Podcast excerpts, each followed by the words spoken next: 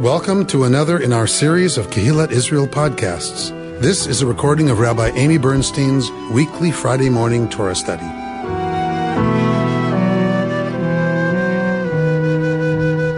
We are going to be uh, studying this morning Parshat Behar. If you'll remember, we're in a leap year, which means we split all the double parshiot, all the times that they normally come together. We split them um, this year. So normally Behar and Bechukotai are read together, uh, but they're not for us today. So um, we're going to look at chapter 25 of the book of Leviticus.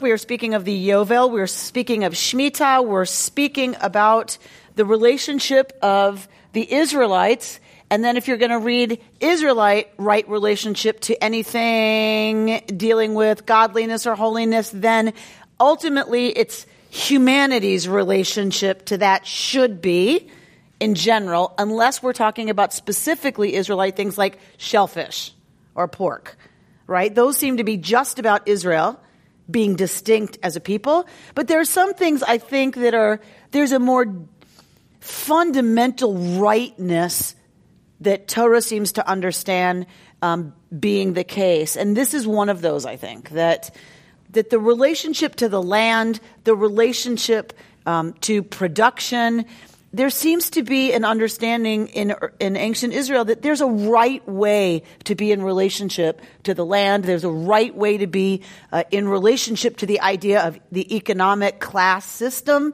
um, and that this is about equity and justice at its deepest levels.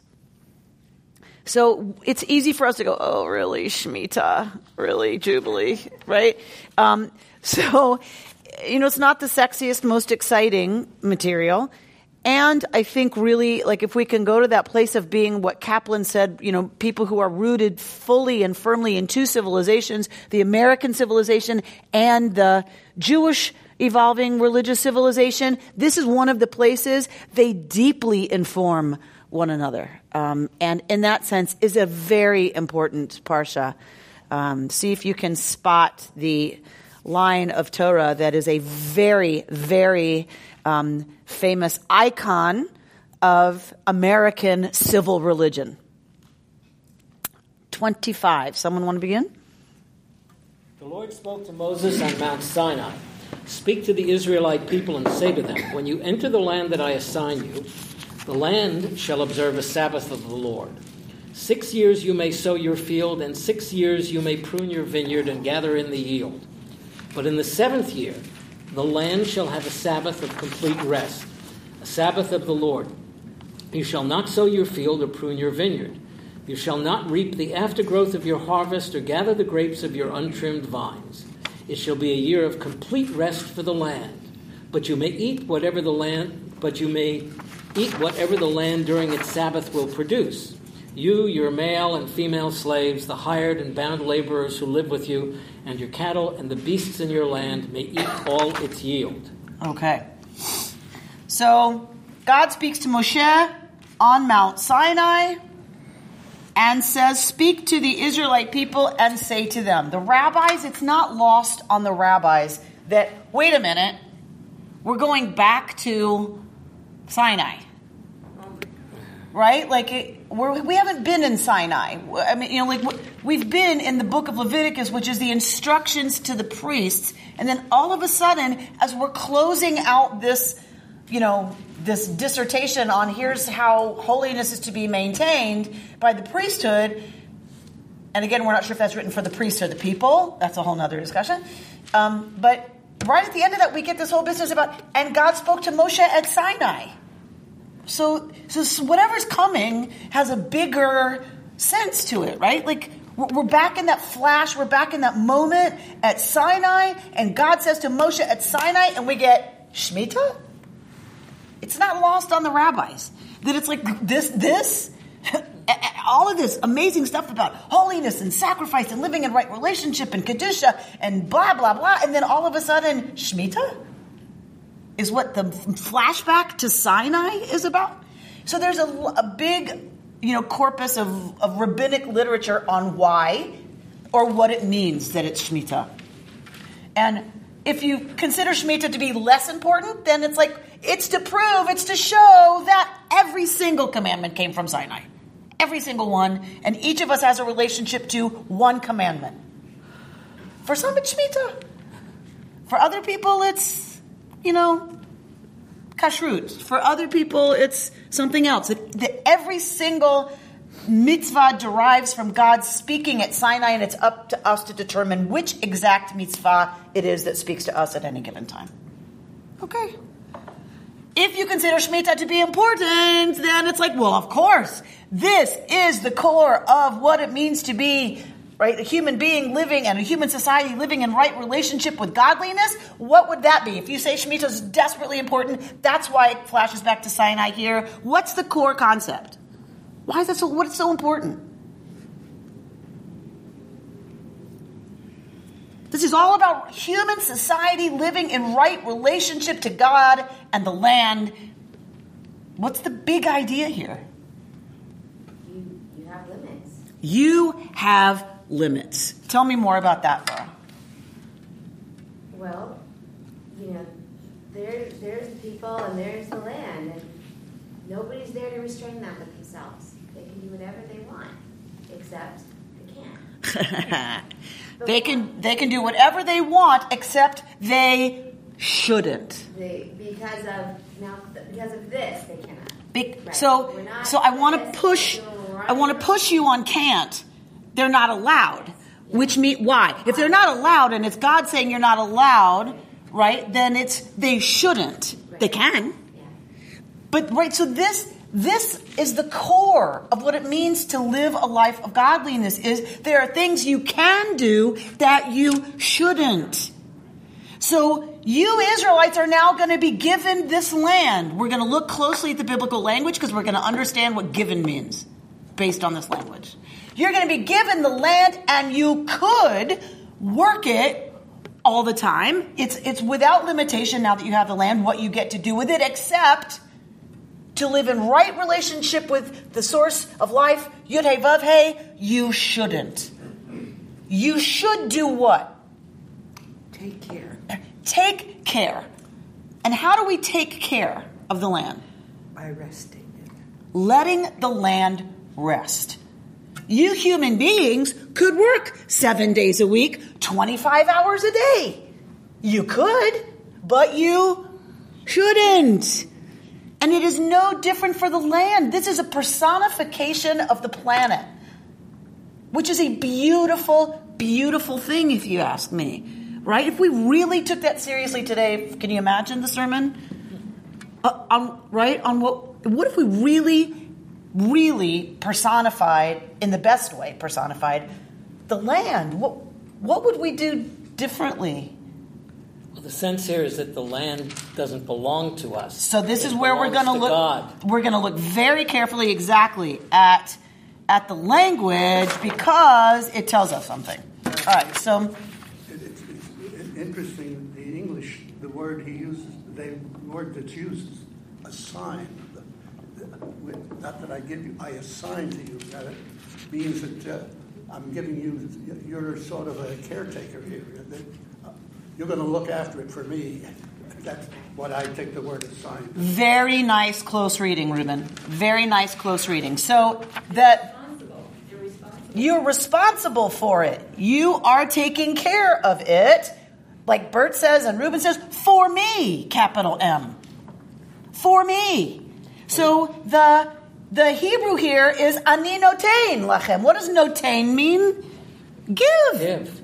It's very straightforward. It's very simple. It's give. Why did the English, the people writing the English of this, choose the word assign? Because they've done their homework and they've read all the stuff below the line. And all the stuff below the line talks about what we know from Akkadian. Once we found a bunch of documents in Ugarit, we found a bunch of legal documents, and once we found those, we knew from the Akkadian that there are direct cognates. Akkadian, you'll recall, is a parent language of Hebrew.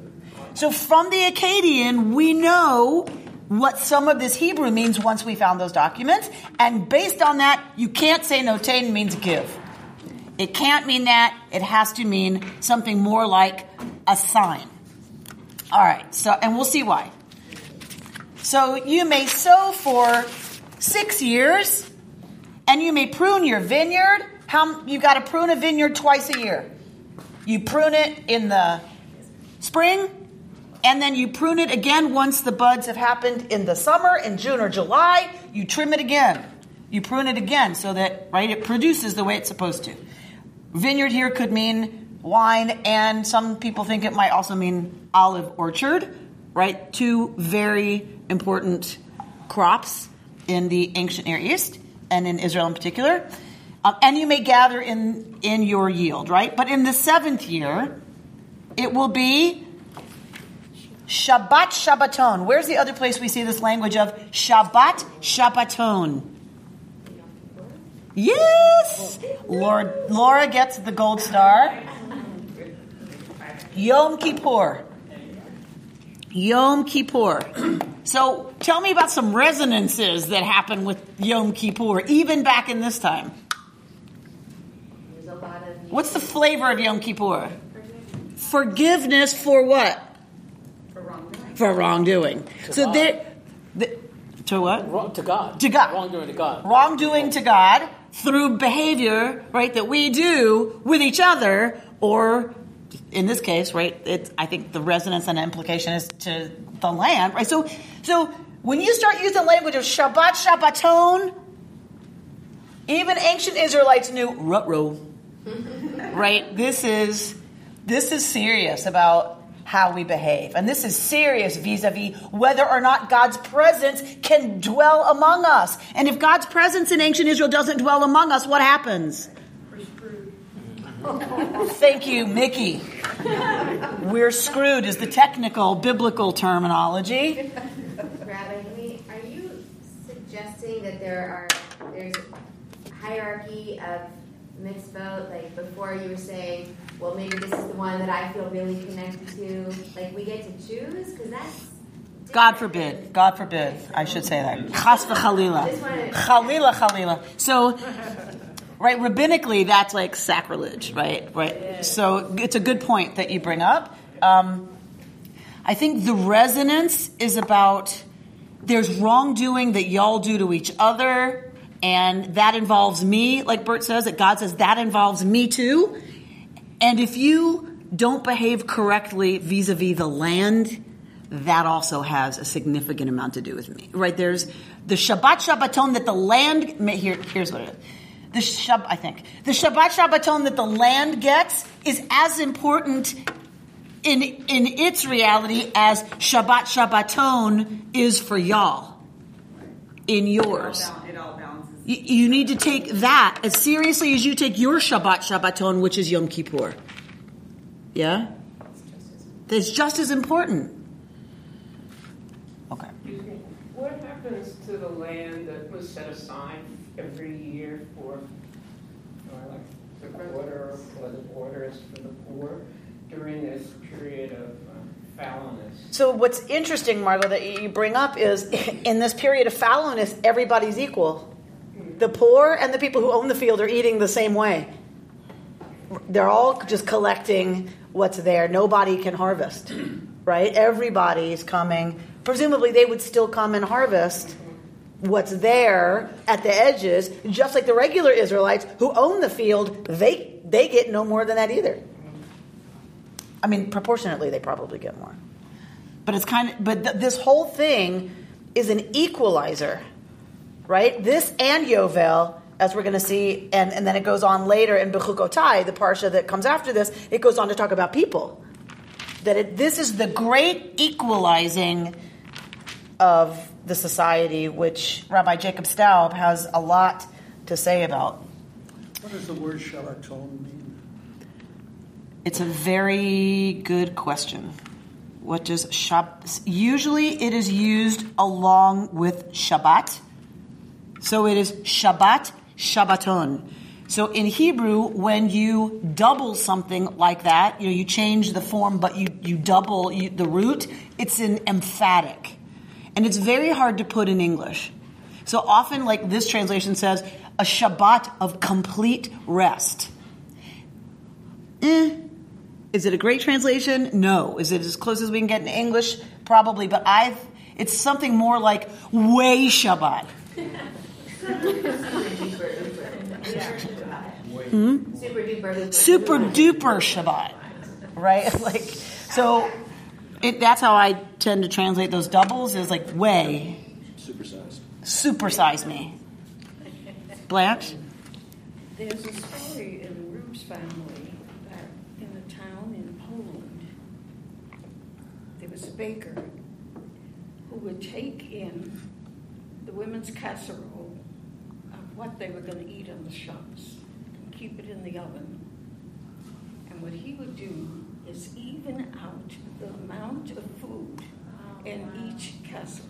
And I thought it was such an example of what we're talking about. unbelievable, Blanche, unbelievable. What an amazing story. So he would take all the casseroles into his oven to keep them warm because, of course, the women couldn't cook on Shabbos.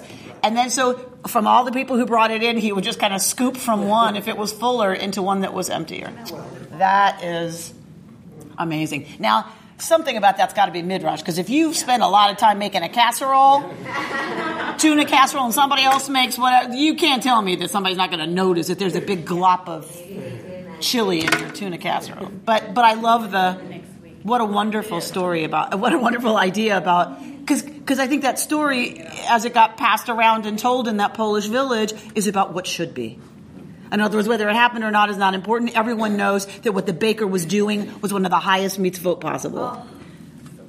Right? That that's how it should be. That somebody should be manipulating and making it all even, and we get them back and go, oh, good, my casserole. It wasn't a casserole, it was a cholent, and everybody made it the same way. Okay, there you go. That now now it's believable. Ruben has given me the commentary that makes it fully believable. It was cholent, and everybody made it the same way. Now you could have it be evened out, and, and I would totally. All right. So, um, and because the other thing about that story is it implies that the people who brought a big casserole didn't miss the amount that was gone, or they wouldn't have brought it back week after week, would they? I mean, there's an implication that if we all just gave a little bit that we wouldn't really miss, then the people whose bowls are not so full would have plenty. That's that's a profound message and reminder. It's a wonderful story. It's a wonderful story. Thank you, Blanche. All right, so we're back at the very exciting work of pruning. So you prune, you prune twice, once in the spring, once in the summer. you shall not reap the aftergrowth of your harvest, right? So what what grows after the harvest, this is what Margot goes to. You're not allowed usually to go back because it feeds the poor, but you now you're going to leave it because you know you're not going to harvest the grapes of your untrimmed vines. They are untrimmed because they are off limits. They haven't been pruned, right? Because they are off limits. You're, you're not going to grow them for the Shemitah year. But you may eat whatever the land during its Sabbath will produce. So whenever you're dealing with an agrarian culture, an agrarian society, during the planting season, during the growing season, the winds blow seeds everywhere. And so often what grows the next year is stuff that got blown to where it is. So there's often, you don't have to plant often for there to be growth the next year. It's just not going to be nearly, of course, what what you're used to. Mickey? There's, uh, there's often the growth anyway Mm-hmm. from the following year. Correct. So second and third growth. There are Hebrew terms for second growth and third growth, which is fascinating, right? That they were so connected to the land that they have a word. You know, like Eskimos, you know, have 73 words for snow, right? The Israelites had a, a special term for second growth and third growth. Who knew? The sense, the sense was, though, that it was God that was making those things happen. Well, no, there was their understanding that those things just happened, but we're going to see where God is implicated um, in that. So, blah, blah, blah. so you may eat whatever the land during its Sabbath will produce. You, your male and female slaves, right? Back to Margot's point, this is the great equalizer. The hired and bound laborers who live with you.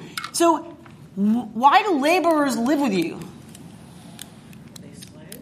They're like indentured servants. They're indentured servants. Close to the. So they're close to the field. You've got so many folks who are indentured that they come from further away than, than they can just kind of go back home. Sometimes these are foreign laborers. Sometimes these are Hebrews. These are Israelites. Talk to me about indentured servitude. How does that happen? What happens that somebody's indentured? They couldn't get back alone. So you couldn't. So go. So you you have a crop. You buy seed.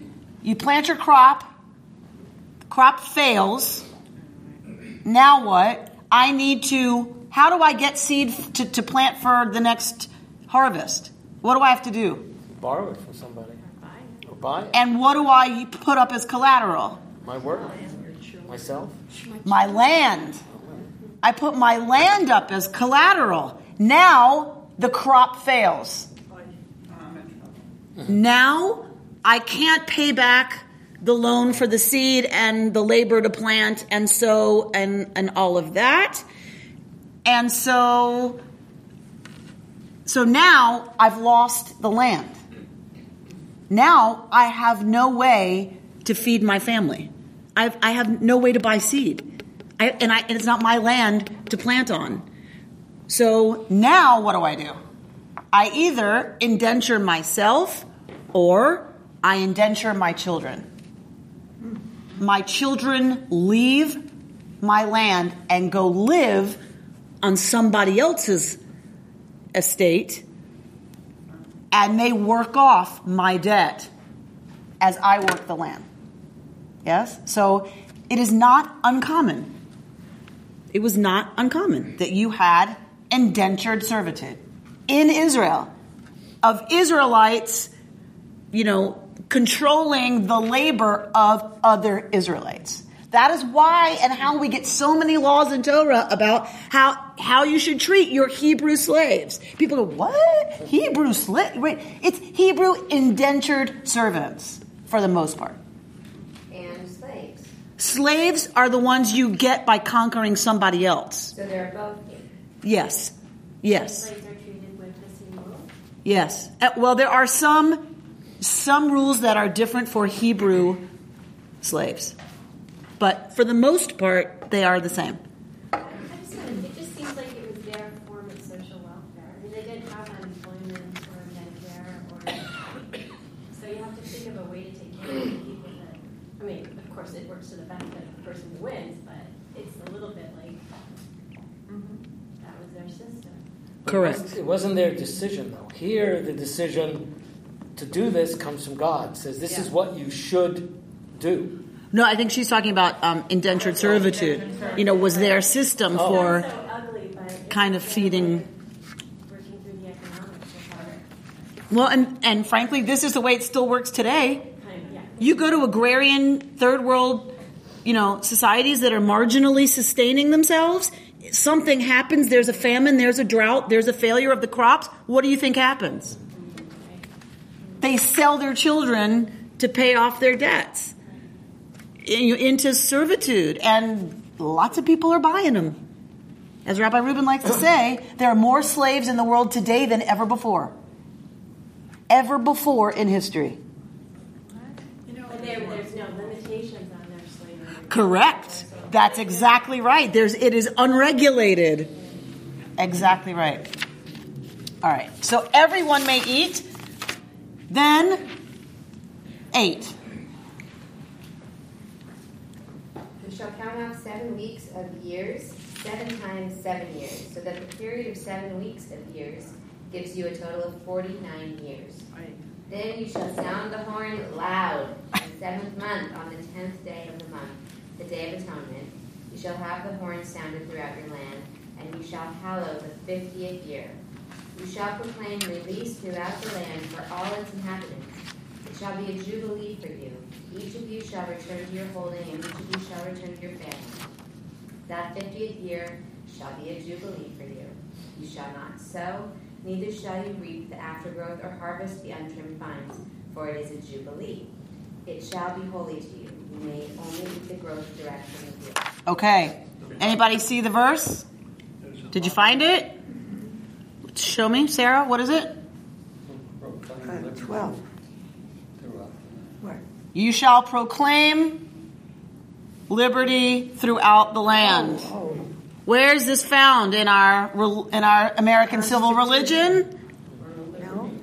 The Liberty Bell. This is the quote on the Liberty Bell, right from here. You said that last time. Right? It's a bit ironic now that we're going to study it. It's a bit ironic that it's on the Liberty Bell. Let's see why. So, you shall count off seven weeks of years. An interesting mix of terminology.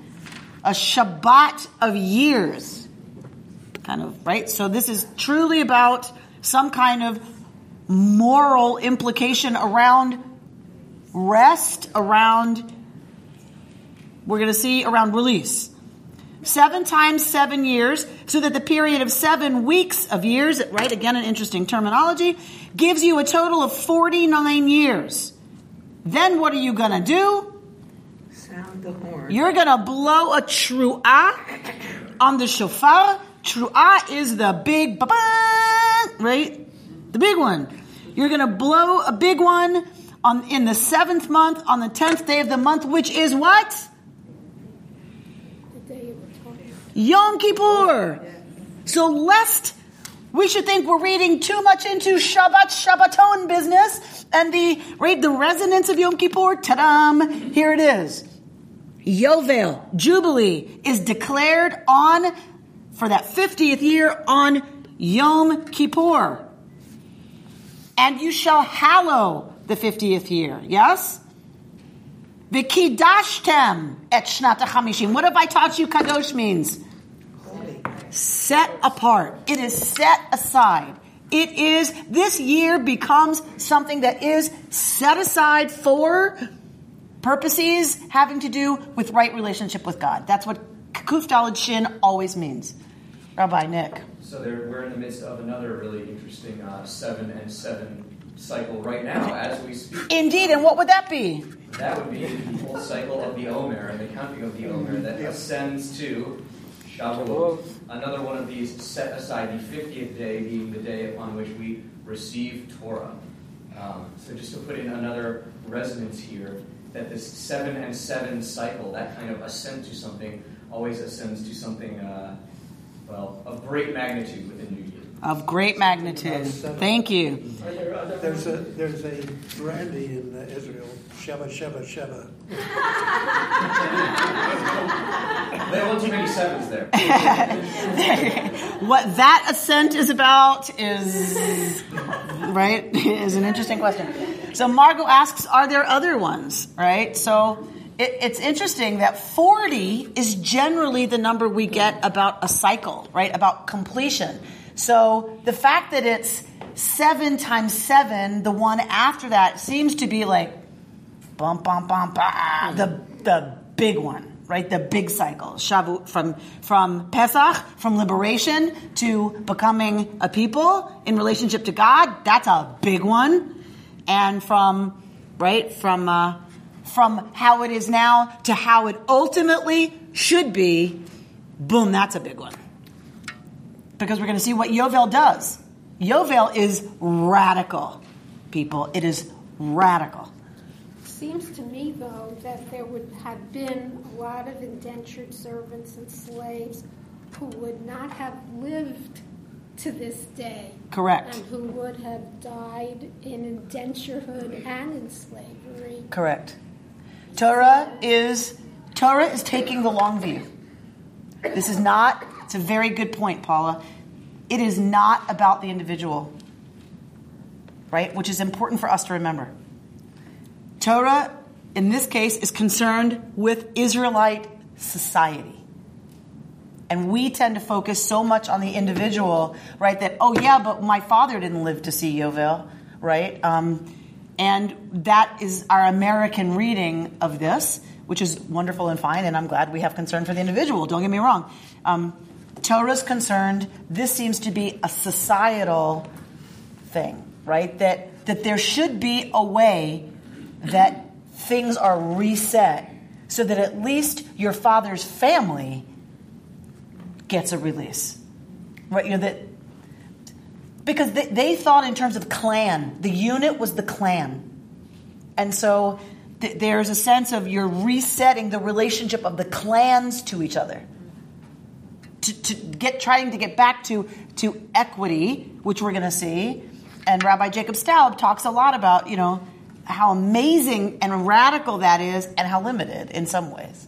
So we'll, I mean, not how, and it's limited in some ways by already the categories of clan, who belongs to one, who doesn't. You had to be an Israelite then, descended from Israelites, because that's who got the land, and that's how it that's how it reverts. You know, and so there, there's all these complicating factors that don't make it completely equitable. It's still a radical idea, right? And there's, there's also the category of who is deserving and who is not deserving. Okay, now wait. Deserving, you're starting to use different language than Torah.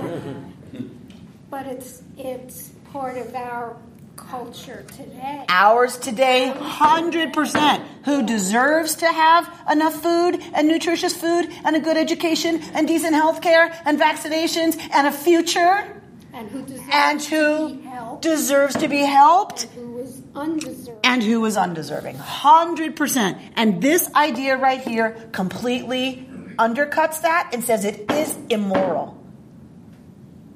It is ordained by God that everybody should, at some point, go back to not being poor. Okay, so so you shall. Okay, let's go down here. We're at Yom Kippur. You shall have the horn sounded throughout your land, and you shall hallow the fiftieth year. What is the next verse? Dror ba'aretz. You shall proclaim. Ukratem dror ba'aretz l'chol yoshvea yovel. So we get this interesting terminology, dror, which is a Hebrew name, if you can believe it. Dror. It's like like you have marbles in your mouth, but the, but it is a Hebrew name in Israel because it has this amazing history. Dror does not mean liberty. So the Liberty Bell actually is wrong. Shh, don't tell anybody. But um, right, it's not a good translation of what this means because what's on the Liberty Bell, yay, that makes total sense as the American revolutionaries call to, right, we will be free, we'll, we'll be liberated from what? The tyranny, oppression of the king. The oppression of the king, the tyranny of the British, right? You know, mon- monarchy and the system whereby we pay taxes, but we don't, you know, get to have any say in what. That's fantastic. What does dror mean? Now that we have the Akkadian documents from Ugarit, what we know is that word is a technical term about real estate. And it is about the sale of real estate. And it is about what happens when you, re- when you release your hold on real estate. You mean debt?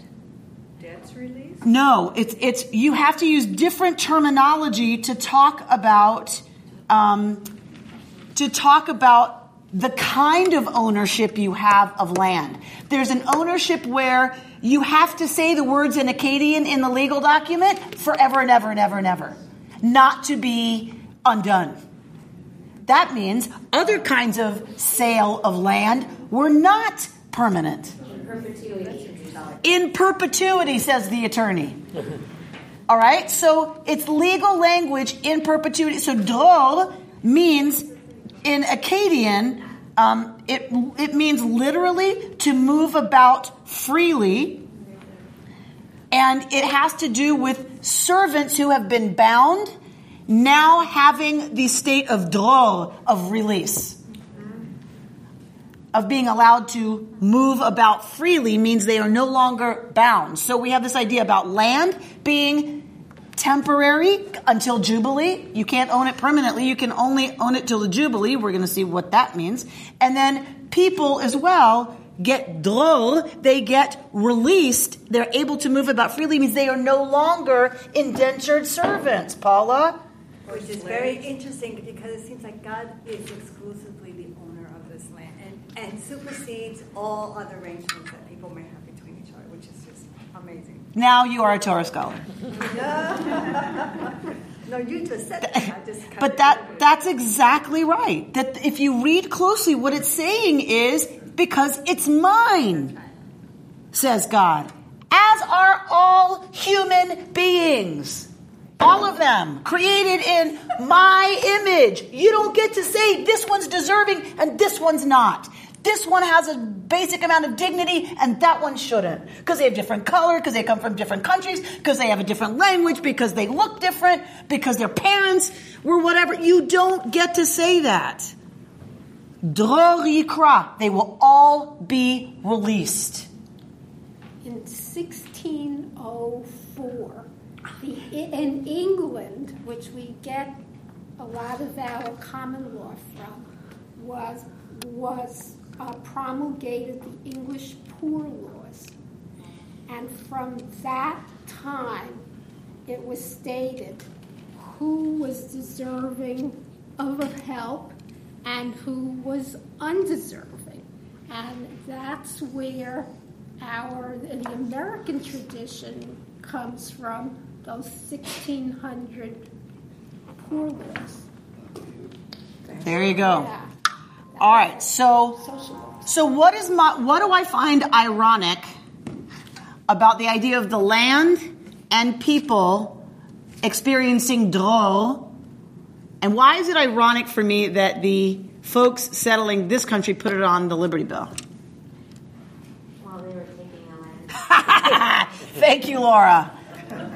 As they are taking the land from the natives and murdering them wholesale or taking them as slaves, dror yikra, release for the land, and all people shall be proclaimed throughout the land. Re- Really? because because you're defining who is people, who are the deserving people, and the others, and the others are not.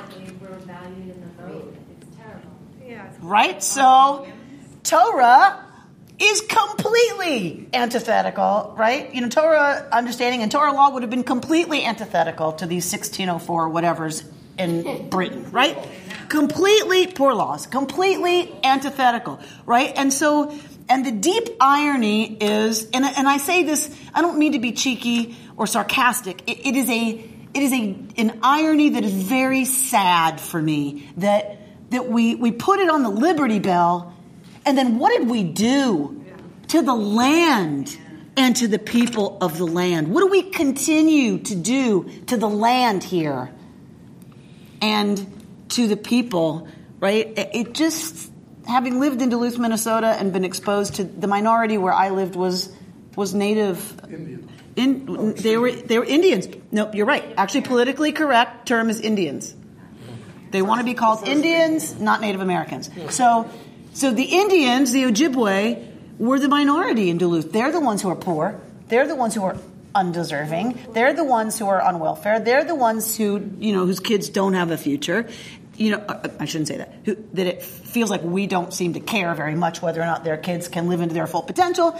And and, I, and it just was a constant reminder, right, that I didn't ever really have to face. Well, that's not true. I grew up in the South. So I was always aware of what, what white Europeans here did to other peoples. It was a whole nother level to experience Native American decimation of their culture, of their language, you know, um, that we have wrought. And then when I think about this environment and what we've done, it's like the Liberty Bell just becomes this very complicated, you know, symbol of yes, that's our ideal, and yes, that's what we should be reaching for. And if we go back to where that comes from and we really look at what the Torah philosophy is about what we should do, it's just shameful how out of whack with this we are living. Maybe that's why the Liberty Bell is cracked. the Liberty Bell is cracked. But it's in keeping with our other documents and moments in history because the decimation of the Indians came before this time, before the Liberty Bell. It happened before we wrote our Constitution, which did not, you know, it said liberty, but it was really liberty for those who already had it and wanted to keep it and thought everything was fine that way. And our history has been slowly chipping away and changing that, and we're still doing that. Right. And and to be fair to Torah law, it also would have been Israelite males, mm-hmm. you know, who had inherited land at, at the at the you know conquest and and it was they who would be released. You know, a ger toshav, somebody who came from another country who lived there and started a family, they're not included in this, which is what Rabbi Dr. Jacob Staub, you know, points out is there's always kind of a place you got to start and then you hope that it evolves to be something else. And so I want to be fair that Torah also is limited in, Right, in its vision. is to plant the seed for Fred Douglass, for the other abolitionists, you know, for, oh wait, that doesn't sound like what we're living. Absolutely. Thank you. Yes, Blanche. So we have those sterlings among us who believe they're the law. And since I worked with the fair housing laws a good part of my life, I have dealt with the complaints against her. Against Sterling? Sterling, Mhm. yes. And the people have gotten some awards. But this latest fiasco is, we had the, one of our first cases was about Kareem, and he came to our office Lou Alcindor. and said he couldn't get an apartment. He wanted to live in Malibu. He was working. He was with the team at UCLA. And Laura's father, Roger Diamond, was the attorney I went to. And he called a press conference. And there was an uproar in the city because he was this basketball player was such a hero. And so, of course, he got the part. but it was.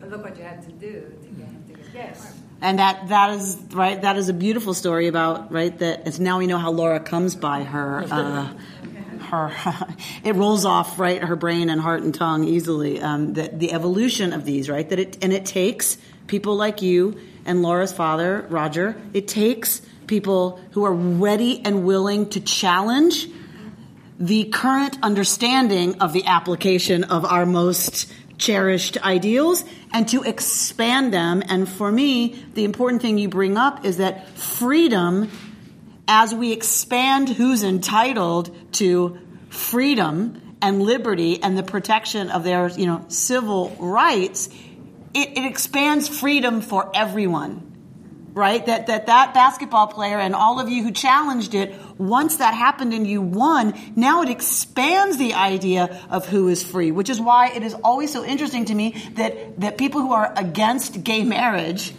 say it threatens the institution of marriage. I'm like, show me one case in history where expanding a freedom has ever threatened the original group's legal rights. Like it's it's the most ridiculous thing I've ever heard. Bert, So the question is, what's the point behind all this? what's the point? And what I get out of it, behind all of this, is to teach us humility. Say that again, Bert. Teach us humility. Whether it be Shabbat every week or whether it be Shabbat of the land, that even though we think the land is ours, Mhm. we act as if it's ours, it really isn't. And that, at least to me, that's the lesson here that we can take even though we don't practice this. So who who would be willing to go get the rest of the copies off the copier? Thank you, um, Lisa. Funny you should say that, Bert. What's the point? Is there any symbolism to the fact that the Liberty Bell is cracked? I think we have arrived, uh, Ruben, at a new understanding, yes, of what the crack symbolizes and represents. Yes, I think we have articulated that this morning, and I will never look at the Liberty Bell the same way again, I have to tell you. And it should stay cracked. And it should stay cracked Until- until. Everything It, is right. it's funny you say that, Sarah, right? Not haha funny, but um, I have a colleague who, whenever we gathered the tzitziot for the Shema, the words at which we gather the tzitziot are, right, that we should be gathered from the four corners of the earth. That's where we pull together the tzitzit, wrap them around our finger in preparation for Adonai Echad. God is one, meaning it is all, we are all one in that. And I have a colleague who, because a lot of us interpret that we don't just go to gather us from all corners of the earth. We have a state of Israel. Most of us don't choose to live there. So it's not like we're longing to be gathered to Israel. Instead, the, the, a lot of us in progressive Jewish life have a kavanah that gather all peoples from the four corners of the earth into an understanding Adonai Echad, right? And I have a colleague, and this is kind of this is common among us who you know talk about this stuff and care about it. And so I have a colleague who gathers all four tzitziot with that kavanah, and then drops one. And she says, "May there come a time where I don't have to drop one." And until all peoples come together from the four corners of the earth, I, I have to drop one. And you know that same lovely idea should stay cracked until and Bim Rabbi Amenu, Halavai it should only be speedily and in our day that we'd need to mend the crack. All right, so we're going to look at the commentary of uh, Rabbi Bradley Shavit Artson. Um, and so we're going to come down to the Israelite farmer at the bottom of page one. Somebody read? The Israelite farmer planted and worked the field in accordance with the practices of Judaism. For example, by Second leaving the corners of the field to the poor Ruben. stream, bringing tithes to Jerusalem. As idyllic as the people at home in their land might food, there was a danger as well. Look at the back of your packet. That's now we're going to the back of your packet. The very la- the very back page looks like this. Yes? Okay. Go ahead. Jews living freely on their own homeland could well begin to think of the land as theirs by right. It would be a small step to assert that since the land responds to human labor, it is ultimately a tool for humans to use as they see fit. Go on. Once every seven years, the mitzvah of Shemitah presents a reminder that we merely use the earth, but that ultimately the land is not ours nor any human's property. As individuals, we are able to borrow land, utensils, and material things, but must ultimately return them to the cycle Because we are given it as achuzah, a holding. Right? As again, we, if you look at the Akkadian and the language in the Bible, you can see that it means a temporary holding. Because it ultimately, God, and later in our Parsha, God says, because y'all are essentially tenants on my land. All y'all are tenants. You don't own anything, as Bert said. It's mine. Y'all get to use it within the limits that I set. In our progressive religious language, we get to use the land as long as we place limits on that that are protective of the absolute integrity of the land itself and our awareness that we do not own anything in the cosmos And our bodies as well. and our bodies as well. That's why Shabbat is not optional. You do not own your own body or your own labor either. God does. The force in this universe that calls us into justice and equity and compassion and healing and transformation and love and compassion for one another demands that we stop. All right. As a species, Bert, As a species, we're a part of that recurrent cycle and thus are permanently linked to the limitations and rules imposed on the world. The Torah, through the insti- institution of Shemitah, records God's sacred truth that the land is mine, but you are strangers resident with me. Go on. Ramban clarifies that verse by paraphrasing it as Don't think that you are so essential. The world is not a plaything for human beings, and the vast array of organic and living things serve a purpose higher than human whim. Together with humanity, the rest of the cosmos is a living, interlocking symphony to our Creator. We are the tenants, but God is the only Baal Habayit. Okay, and so um, we're going to go to your point because Ramban is saying what Bert was saying that he thinks ultimately this is about humility. Bert, go on to see how that is interpreted by our brilliant uh, Rabbi Shavit Artson. Distracted by the brilliance of human achievement and deafened by the clatter of our own insolent self absorption, we can too easily forget that we are part of an order we neither made nor sustain. A little lower than the angels, yes, but still a long way from being masters of the universe. Human beings are trapped in an illusion that we hold ourselves or our species to be the measure of all things. Only by linking our own destiny to something transcendent, by joining our future to an eternal living force, by molding our deeds into a song of praise and gratitude, can human beings escape the despair of our own mortality and fallibility. Focusing on our own needs and desires, we will always be disappointed in ourselves and the world. But if we, if we lift our eyes to a higher vision, if we set our feet on a more tested path, we can soar above our plight as on eagle's wings. Oh. Right? I think one of the things that helps you do this is children. Tell me. Make you humble. Because when you when you have children and you're or you're concerned with the future through children, uh, it lifts you to another place. And your own concerns are more balanced. Put in per- a different perspective, yes. I just was uh, on a conference call with other rabbis who are taking in interns from uh, HUC, the Reform Seminary this year. We are taking an intern, as always, and we are getting, by the way, Zach. Um, so Nadine's husband, Zach, who was an ECC teacher here, will be our intern for the year.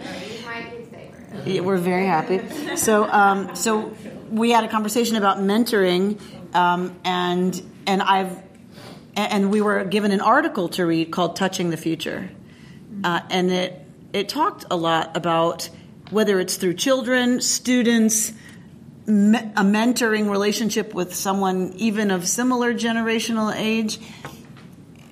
It's this idea that you you get to touch the future, and there's a way that that is a serious corrective to our obsession with our circumstances in the present, right? That that what I think what I hear you saying is what he's saying, which when we when we link our lives to something transcendent, we are lifted. It's not just that we're in service of it, we are lifted up and out of our own, you know, preoccupation with our own current circumstances. And I think that's a really, really important spiritual teaching. God Lo- can drop the ladder, but only we can climb it. How many of these do you have in your back pocket, Bert? Laura. What is that higher vision that we're lifting our eyes to? I mean, what is it? Is it these concrete mitzvot that we're talking about, treating the land the way it should be treated, treating people the way it should be treated? Does it necessarily require a belief in some universal being, or is it just about the release? And what is that vision? Uh, for him, I think he is talking about the fact that rather than being so obsessed with our stuff, we start to think about a relationship to stuff. What is stuff? What is our place in the stuff of the cosmos? Right? That there's a way when one lifts one's attention from the you know, minutia to, to the idea of we need to have an understanding that it is all God, it is all belonging to itself, and that that's a transcendent idea. But it's not just an idea. Like, if we really take some time to reflect and connect to practices that bring us into living out that assumption, in this case, the Jubilee, the Yovel, the Shemitah, if we actually did that, Shabbat every week, right? If we actually did that, we're connecting our lives and our attention and our being to something that's a corrective for how we get so self-focused. So it's not the answers here. It's really more of the higher paying attention in a different way. Yeah. And, paying attention to something larger and way larger, way bigger than my car's 14 years old. Uh, when do I get a, how do I get a new one? You know, like it, it's like, okay, but I, I have a car. Other people don't have transportation or other, I mean, other people in Africa are walking six hours a day to get clean water so their family doesn't dehydrate or die of some horrible disease in a stagnant pool. Like, do you know what I mean? It's that literal, a, a corrective for, for us. It it changes how I get in my car. That's one of the functions of Jewish blessings, of the idea of saying blessings at all, is to remind our consciousness, whether we're eating or, or whatever we're doing in our lives, that of that connection. And I think it also says this. What I love about it is actually the bankruptcy laws. Right? It's what? This this portion I've heard is actually the basis for bankruptcy laws. Right. And our way of thinking that no one deserves to be in debt forever, but everyone deserves a second chance. Know, especially like when Sarah talks about the children. Sometimes the parents have made a lot of mistakes, but the children deserve a shot just the same as any other child. You know, so you want to get to a place where you can even out the playing field. And we might have the one percent if we didn't if we had something closer to these laws. Right. You know, things get to get 100%. Real concentration of wealth, and it's hard to move against it. That's right. And this corrects it generationally. What Linda's talking about, about the imbalance of wealth, to your point, Paula, it, it, true, some individuals will die in indentured servitude, but to what Linda's saying is societally it meant it, it reset things generationally. So, because right now, the concentration of wealth in our country, right, it, it, it gets worse and worse you know, as it makes interest and makes more money for the people with money. Their kids inherit inherit more money, and taxes, inheritance taxes, are supposed to to balance some of that, but it, but it doesn't. I want to go back to what Laura asked and go to the Bahar, the Rabbi Shefa Gold. I just want to read a paragraph of her. You can read the rest at home, and we're going to be d- sitting with some of this in our next class, in our meditation class in a moment.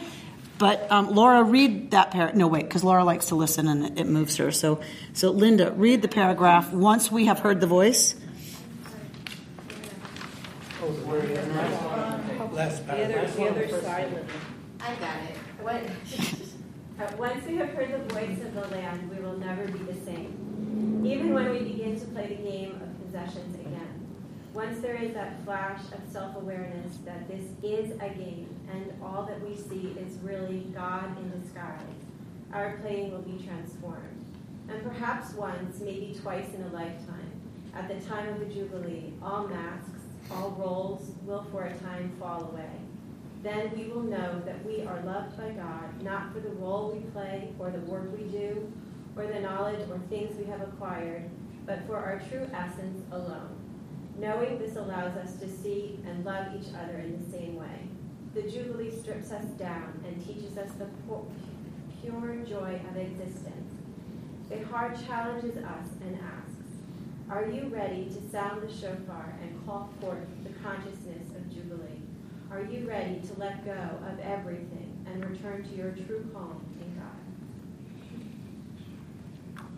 Did Rabbi Gold answer your question, Laura? Unbelievable, as always, her brilliance and insight into what's the point, what is this about, what is this supposed to do? Or, I mean, it's profound what she has to say. What is the exact translation of Behar, the, that word? At the mountain. Bahar. In literally in the mountain. But you can't be in the mountain unless you're the rabbi's writing a midrash. They love that.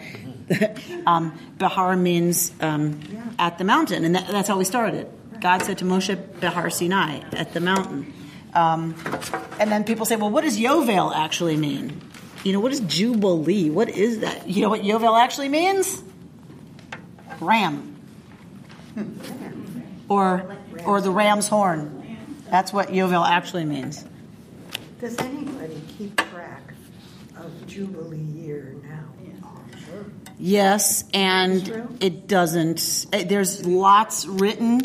As soon as Israel was re-statified, and we became the the sovereign nation, you know, of Israel again, it was a huge discussion in the observant world about, uh oh, how, how do you do this? How do you participate in a contemporary economy and keep Torah law because there's lots of laws that are only true in the state of when you have the land of Israel. So we were always like, "Whew, we don't have to worry about that. We don't have to worry about remission of debts because we're not in Israel. Yeah, but that now when you're in Israel, it's a whole nother legal conundrum. And you should have seen the machinations of the chief rabbinate to deal with it. It was a huge. I mean, in Talmudic times, it was an issue too. That's why we have the Prozbul.